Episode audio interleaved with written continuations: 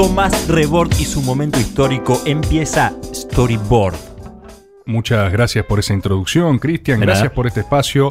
Mirá, yo lo que quería hablar hoy, que es lo que anticipábamos antes al respecto de la rosca, es que, insisto, ¿eh? yo creo que la rosca hoy tiene mala fama. ¿Sí? O la rosca, ¿a qué lo asocias vos, Chris? A la idea de en qué anda, ahí en algo medio runfla, medio turbio. Algo que se hace por atrás para sacar algún interés y tratar de morder alguna cosa pública. Exacto, tiene asociada la palabra atrás. Sí, Como totalmente. si fuese una cosa eh, sucia por debajo de la mesa, una cosa del vueltito loco.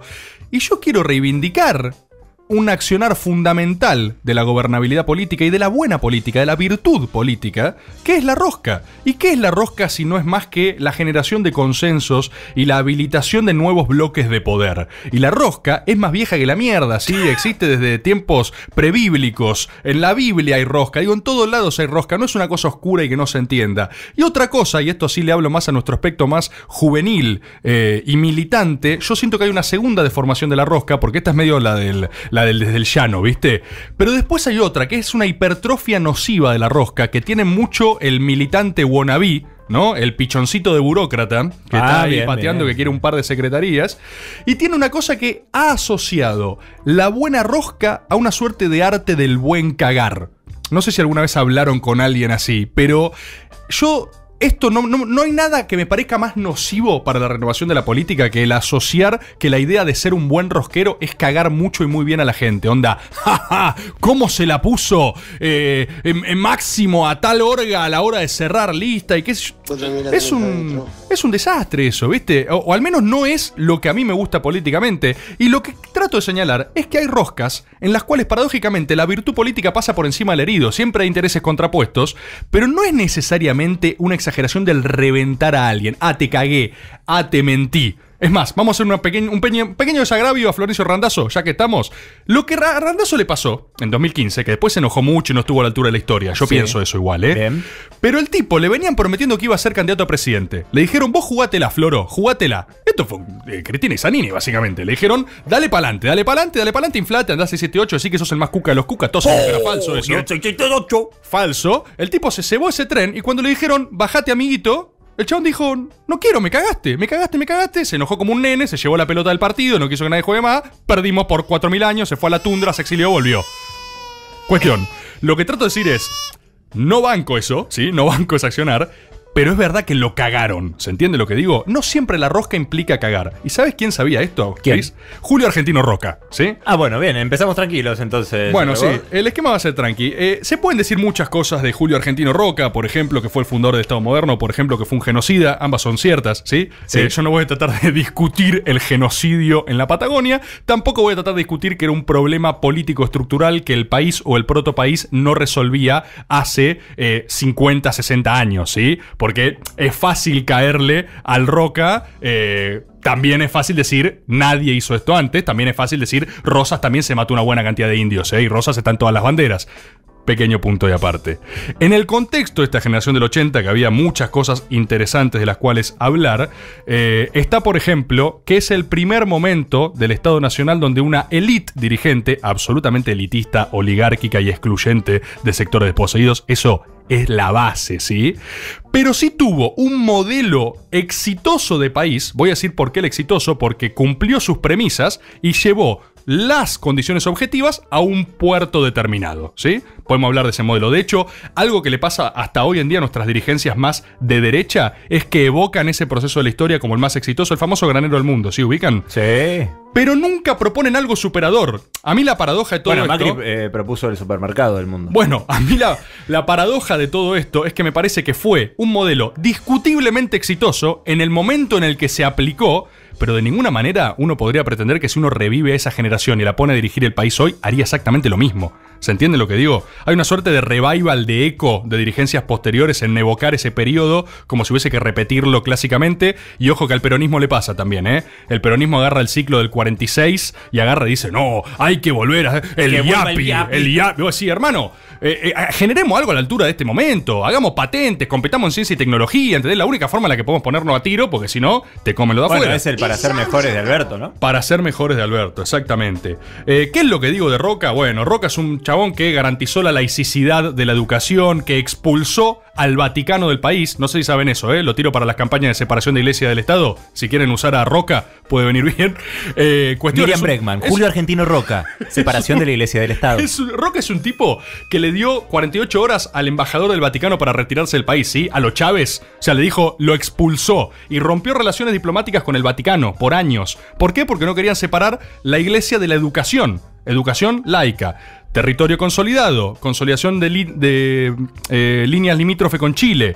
Eh, ¿Qué más? Ferrocarriles, financiamiento exterior a lo loco, ¿eh? Ahí sí llovieron las inversiones, quiero decir, ¿eh? No tuvo ese problema. Pero bueno, moneda unificada y sobre todas las cosas, el puerto de Buenos Aires. Yo no sé si esto a veces. eh, a ver, un eje de nuestras guerras civiles argentinas. La distribución de la guita del puerto, ¿sí? Sí. Sabido. La federalización de la capital de Buenos Aires. Algo que el federalismo no resolvía ni con Rosas, ni con Urquiza, ni con nadie. O sea, todo gobiernos federales que decían, no, sí, una constitución, sí, el puerto es de todo el país. Nadie nunca le tocó el rancho a la ciudad de Buenos Aires hasta que vino Roca, un tucumano con un ejército que reventó a Tejedor, mató a todos los que había en la ciudad de Buenos Aires y federalizó el puerto. Entonces digo, Todo para que Macri se lo dé a la reta ahora y se atrincheren ahí. Es una locura. Insólito, insólito. Estaría muy ofendido el general Julio Argentino. Cuestión, lo que yo quería contar al respecto de esto tiene que ver con un periodo de intensa rosca argentina. Vos sabés que esto del 80 al eh, 1916 fue este tiempo de eh, fraude electoral, entre muchas otras cosas. Quiero eh, ponerle un matiz a ese fraude. No voy a hacer una vindicación del fraude, no me miren así desde cabina. No estoy tan mal, Guarda. ¿sí? No estoy tan mal. Lo que voy a decir es que con el diario del lunes es fácil decir, ay, pero qué fraude. Hasta ese momento, la única forma organizativa que existía era por elites. ¿Sí? No es que la gente venía votando en asambleas populares con rosas y de repente vino Mitre y los mató a todos. Los mató a todos, pero antes no votaban tampoco. ¿Sí? Entonces, lo que trato de decir es que había un esquema gubernamental elitista en el cual las cosas, para que salgan, la única opción era rosquear. ¿Se entiende? Es como si tu sistema de gobierno fuese una suerte de preparlamentarismo no votado, ¿sí? En el cual en esa cámara se decide como la cosa con la elite oligárquica gobernante. Cuestión. ¿Cuál es esta astucia Roca? ¿Sabes, ¿Sabes cómo le decían a Roca, Chris? ¿Cómo lo decían? El zorro, por su astucia. Convengamos Altísimo pillo. que fue un tipo que gravitó sobre la política argentina decidiéndola durante casi 30 años. Es muchísimo esto para hacer hegemonía, ¿eh? No sé si estamos tomando conciencia de lo que es el- ese el periodo. peronismo tiene ciclos de 8, 10. Sí, con vuelta esto fue ininterrumpidamente, casi 30 años hasta que lo jubilan, ¿sí? Entonces, complejo. ¿Qué es lo que le estaba pasando a Roca? Post eh, interregno de Pellegrini. Vos tenías Roca, después vino Juárez Selman, que mm, eh, fue alguien que un poco la chocó la verdad que no, no, no, hay, no, hay, no hay que ahondar tanto más en eso. El tipo venía con un ciclo de mega endeudamiento, lo profundizó, generó monedas en todo el país, una burbuja financiera antes de que existan los mercados en ese sentido. La chocó, lo jubilan, entra Pellegrini, gran figura Carlos Pellegrini, ¿eh? un cuadrazo del roquismo Carlos Pellegrini. Dos añitos ordenó todo, una suerte de dualde, ¿sí? El Sabeca le- Pellegrini. Le tiran, le tiran la casa en llama por la cabeza y el chabón la para de pecho y la, la clava en el ángulo, digamos, ¿sí? Eh, la receta de Pellegrini fue la misma de siempre, igual, ¿eh? Austeridad, impuestos a las importaciones, reconstitución del tesoro y generación del Banco Nacional. Ahí se genera el Banco Central. ¿Qué es lo que pasa? Se va Pellegrini y había que ver quién era el reemplazo. ¿Cuál era el problema que Roca tenía en términos de su PAN, su Partido Autonomista Nacional? Si recién te enganchás, está hablando Tomás Rebord de uno de los actos más grandes de rosca de todos los tiempos. Y no te preocupes porque vas a poder revivirlo en YouTube. Está contando La rosca de Roca. Julio Argentino Rosca. Exacto. ¿Qué es lo que pasó? Se le venía la interna del PAN, le empezaban a crecer corrientes internas y aparte tenía la oposición que venía haciendo quilombo, el ya conocido de la Casa Mitre, que estaba un poco más viejo, ya fundado la nación, medio viejo, elite oligárquica porteña, con su amigo Alem, ¿sí? Leandro N. Alem, el radical, lo reivindican mucho a Alem y no tanto a Irigoyen para mi gusto, ¿sí? Ah, Viste que ahí hay una interna, era tío y sobrino. Alem era más porteño mitrista, ¿sí? Si hay algún radical del otro lado, supongo que son pocos, lo dije, ¿sí? Lo dije. La gente le gusta más a Alem, ¿sabe por qué? ¿Por qué? por su facha, su mística y su barba larga. Alem tenía una barba muy larga, mucha oratoria, una cosa muy locuaz. Irigoyen era más parco, era un comisario de Balvanera, todo feo, gordo, el peludo boludo Irigoyen, viste, no hablaba, no daba declaraciones, pero sabe cómo rosqueaba Irigoyen, en el buen sentido, paraba toda la provincia de Buenos Aires. Cuestión, Alem estaba medio mitrista, entonces lo primero que tuvo que hacer Roca era desactivar ese núcleo, el núcleo opositor. Se junta con Mitre y lo compra. Le Bien, dice, bueno, simple. Le dice, escuchame una cosa, Mitre, eh, vos tenés más o menos los mismos intereses que yo, juntemos las bancas legislativas, vení, votá conmigo, dale, ta, ta, ta, ta, ta, comprado. Divorcio, Mitre, Alem. Primera movida política de Roca de cara a la desactivación de la interna, ¿sí? Divide y reina Julio Argentino. Exactamente. A partir de ahí es que Alem funda la Unión Cívica Radical. ¿Sí? Porque se divide Unión Cívica con Mitre. Es una respuesta a eso. ¿Me seguís? Sí. Segunda cuestión. La otra amenaza era Roque Sáenz Peña. Lo conocen a Roque después por su famosa ley que hizo que perdieran. ¿Sí? Bien ahí Roque. Cuestión. Roque era un liderazgo eh, autónomo, digamos. Era alguien que venía pisando fuerte. Quiero decir, podía ser amigo de Roca, pero era Roque. ¿Se entiende lo que digo? Sí. Entonces, no le convenía eso. ¿Qué hace Roca para bajarlo? Fíjate cómo no caga nadie. Quiero hacer hincapié en esto. No es ir por atrás. Agarra y se junta con el viejo de Roque. Se junta con Luis Sáenz Peña. El Lucho Sáenz Peña. El Lucho, sí, lo va a buscar a Lucho y le dice, escuchame, Lucho, ¿no te querés jugar un partidito Lucho, más? por supuesto. No, no. No, yo ya estoy viejo, yo ya estoy viejo, Julio, ya está, está mi pibe, que juegue mi pibe, no, tu pibe es muy pendejo, todavía le falta, dale tiempo de banco, que se prepare, etcétera. Uy, le endulzó, la, le endulzó el oído. Lo volvió crazy, le dijo al Lucho, Lucho, estás para un partido más, Lucho, no te jubilé, no te retires sos vos, Lucho, dale, dale. Hizo la de Pichetto, Lucho. Dijo, Hizo, acá, acá. y el Lucho la picheteó todo y dijo, ¿sabes qué? ¿Sabes qué es ahora, boludo? Soy yo, tiene razón, Roca. Tiene razón. Lucho se envalentona, lanza su candidatura presidencial. ¿Cuál es el resultado? ¿Contra el de hijo? Contra el hijo. ¿Cuál es el resultado? Es como si yo está Marco Labaña pidiendo pista Sí. y yo lo voy a buscar a Labaña padre y le digo, Robert. Dale, Robbie. Calzate las sandalias. El Rob. Robbie, poner media sandalia sos vos, boludo. Y el Robbie dice, es cierto. ¿Sí? Entonces, ¿qué pasa? Roque agarra y dice, no voy a competir contra mi viejo, hermano. Se baja. Desactiva el principal foco de interna oposición en el gran arco pan. ¿Qué le quedaba? El hinchapelota Alem. Eh, Alem lo mete preso, ¿sí? Bueno, esa quizás. Ah, bueno, ahí, eh, fue, ahí fue por la, por bueno, la corta, digamos. esa quizás es un poco menos florida que las otras que acabo de decir, ¿sí? Leandro, ¿cómo anda tu viejo? No, mi viejo murió, bueno, vas preso. Sí.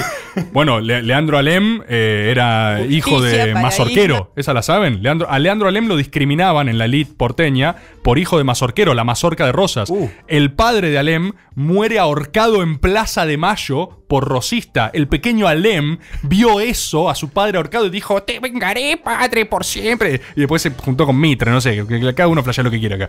Cuestión: Alem lo mete preso. No le faltaban motivos tampoco para meter preso. Tuvo la revolución del parque hace poquito. O sea, podías explicar por qué había que meter un chabón que se había agarrado a tiros en Plaza Lavalle, en Cana.